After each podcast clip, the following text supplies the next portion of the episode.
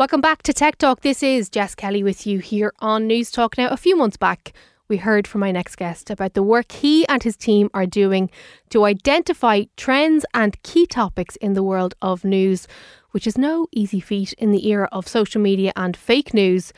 This week, however, they had some incredible news of their own uh, by securing $13 million in funding.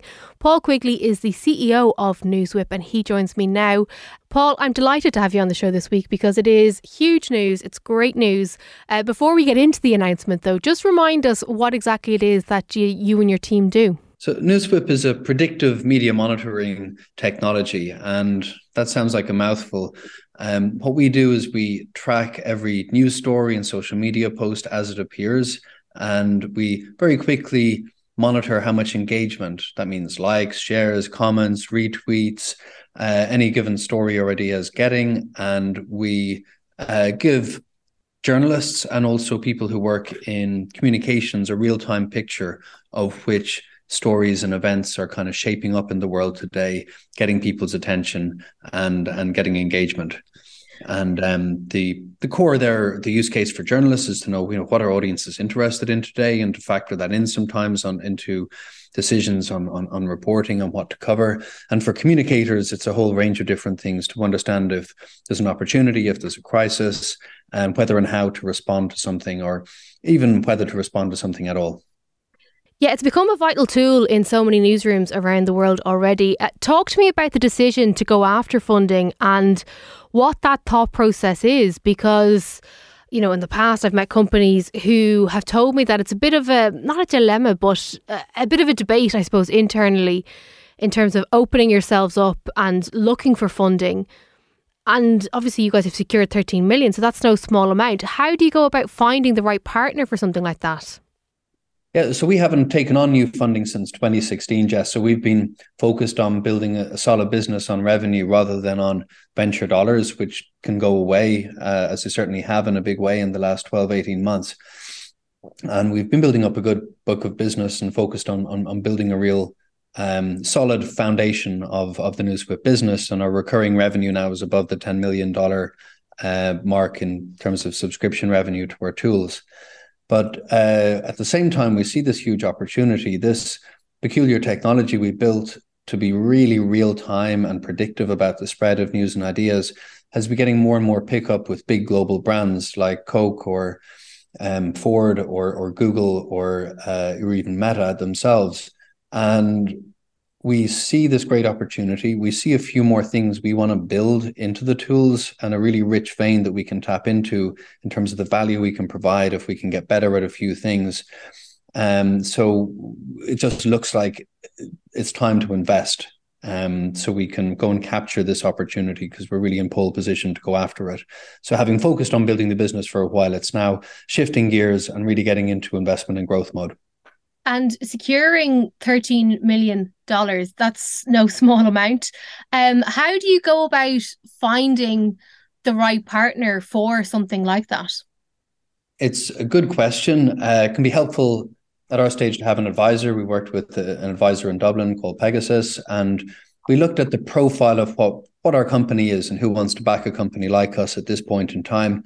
Um, you know, we're we're we've been around nine years now. So it's less like a venture capital, early stage type funder uh, that's a good fit for us. Um, and what we saw is that because we have a really substantial revenue base and we've been operating at or around break even, um, the kind of long longer term debt can be a good option because it means that you um, you don't dilute existing shareholders. There's still potentially a very good outcome, but you've got the solid business that a lender likes to see as well. So, um, having looked at a lot of different options, that's that's the way we went in the end. Was there ever a fear, given what it is that you do, that you know a partner could come on board and maybe interfere or have nefarious motives for wanting to work with you and support the work that you do? We've I think we've always been both fortunate and and maybe also careful about who who our investor base is and even who we do business with. Um, you know, our tools that can track and predict what's happening in real time um, can be used for for good and bad. So we're careful about that, and we're also with any investor who we're speaking to you're you're also doing your own background checks and you're talking to other entrepreneurs they've backed and you, you you're feeling the vibes and what they say and what questions they're asking to try and get a sense of of, of what they'd want and and who they are. And we think with Ashgrove we've actually found people who are you know a fund that are very entrepreneurial themselves. Um, so you know it's finance guys who are wearing jeans instead of instead of uh, suits and who um, asked a lot of smart questions about our opportunity and we're very bought in on the on the potential of the business as well. Mm. What does this funding mean from a business point of view? Uh, like, what kind of unlock for you in terms of opportunities and growth?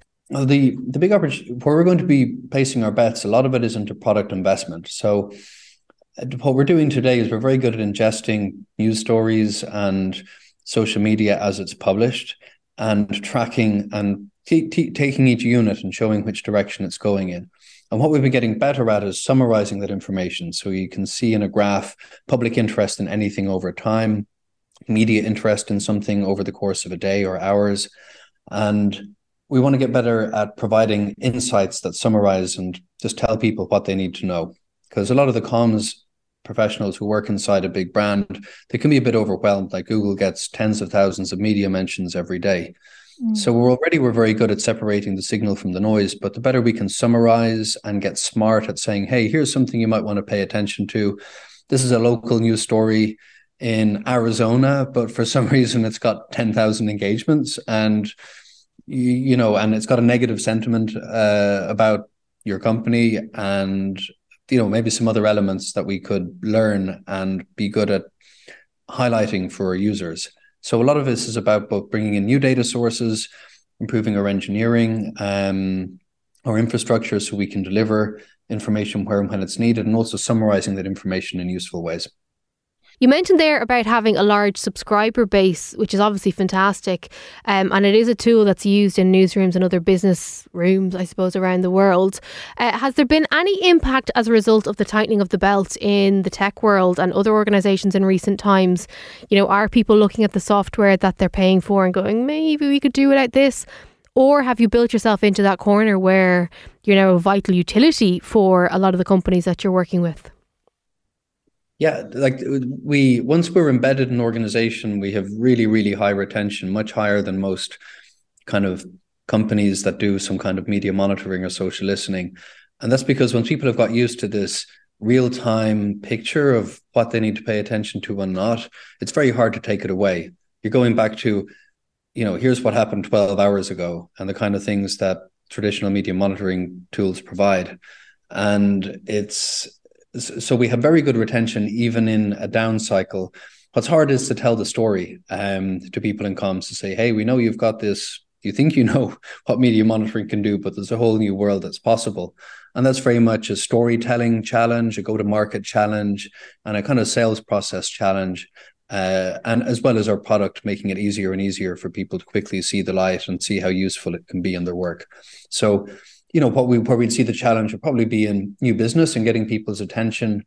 And fortunately we're a time saver. We you know our work with with coke globally saves people a lot of time. It saves companies money. So we'll probably be emphasizing that a little bit more going into 2023 one of the things we spoke about on the show last week with Ciara O'Brien, and I also spoke to someone at Intercom about it a while ago, was the rise of ChatGPT and Google's Bard, and a lot of these sort of AI bot things that are coming to the fore. Uh, uh, one of the selling points, I suppose, is that it helps people find information they're actually looking for.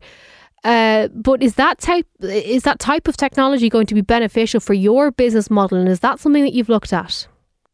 It's it it could be uh, like we're doing some summarization already. Like um, if you log into a Spike dashboard, you can you know some little uh, and you put in a search. Like I put in a search for Coca Cola or World Cup or Super Bowl, and we'll be saying, hey, this engagement is up from last week. Like some simple summarization information will be there. We're not at a chat GPT level of of um, uh, kind of text summarization NLP the there's probably is applications here, but um, what we don't want is a lot of kind of clever text that might be right or wrong. People rely on our tools for precision, really good summaries of exactly what's happening.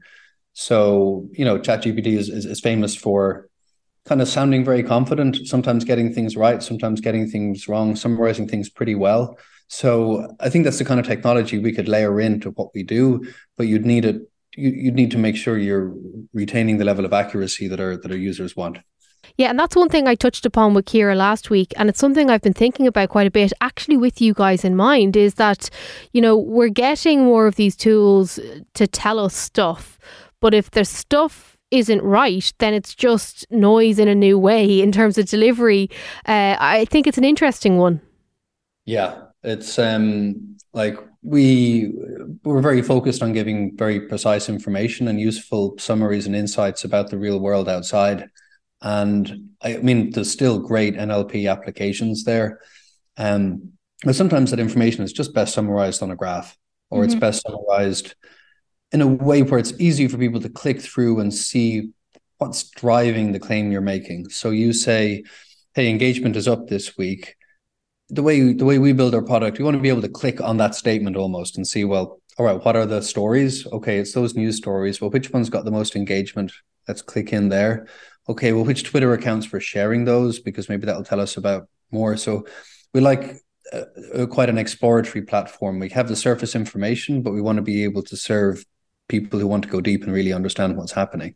So there may be a, a path to bring the best of both worlds together there. In terms of the delivery of that information, because I agree, I think it can it's always important to see sources and to be able to verify that the information given to you is correct. Um, but have you looked at other mediums? I don't know whether uh, you know how viable it would be, but in terms of sound bites or videos, or is it still easier not easier, but is it still the best method, I suppose, to present the information the way that you are doing it? I mean, it's we think a lot about the information delivery at the right time to the right person, and uh, what we've seen explode is the use of our email digests and email alerts, and what that looks like is a company like Coke or, or, or or Google will set up alerts for media in a country on a topic they're interested in. Like the World Cup was very big for Coke as a sponsor this year, and they want a little digest of what are the most shared and talked about stories and maybe Facebook posts, public Facebook posts, and um and they, but they also want to be alerted if something is kicking off. So. Uh, the most important thing really is then that they don't need to be logging in and exploring and checking a dashboard every hour or every half hour that that information gets pushed to them at the right time. So we think in terms of our customers and value delivery that's the thing that we really want to get right is the delivery of the information. And the formats might be different and maybe the email comes and you can click and it'll take you into spike or real-time platform and you can explore and see what's driving it. But a lot of the time those email alerts people just read them and they know everything is fine and they get back to work. Uh, so you don't need to have too much information there as well in terms of your staff, uh, just remind us about the types of people that are working for you. Are they, you know, uh, engineers? Are they journalists? Are they people out of college? What sort of mix do you have? Uh, we have really wonderful people, Jess, is the first thing I'd say. Uh, we've been hiring um, always with a view to finding people who are very smart, competent, um, trustworthy, who are builders and and and creators. So you know that can be people who are pretty fresh out of college and people who are older too. There's a kind of a vibe of cooperation, supporting our clients, and building something cool and unique together. And um, in terms of the kind of roles that we're hiring in in Ireland, there's it's it's engineering and design roles currently, so product design, um, front end and back end engineering roles. Uh, internet, and there's also going to be uh, some sales roles internationally that we're looking at. Uh, we're going to be building out a little bit more, um, but that's a bit more weighted to, towards New York, and our customer success team is a bit more weighted towards the US generally because that's where most of the uh, our biggest customer base is. Well, look, it is great news, and it's great to see you guys going from strength to strength. I'm very excited to see what you do next. Uh, Paul Quigley, thank you so much for joining us here on Newstalk. Real, real pleasure, Jess. Thanks very much for having me. Now, when we come back here on Newstalk, we'll hear about the long awaited rise of Femtech.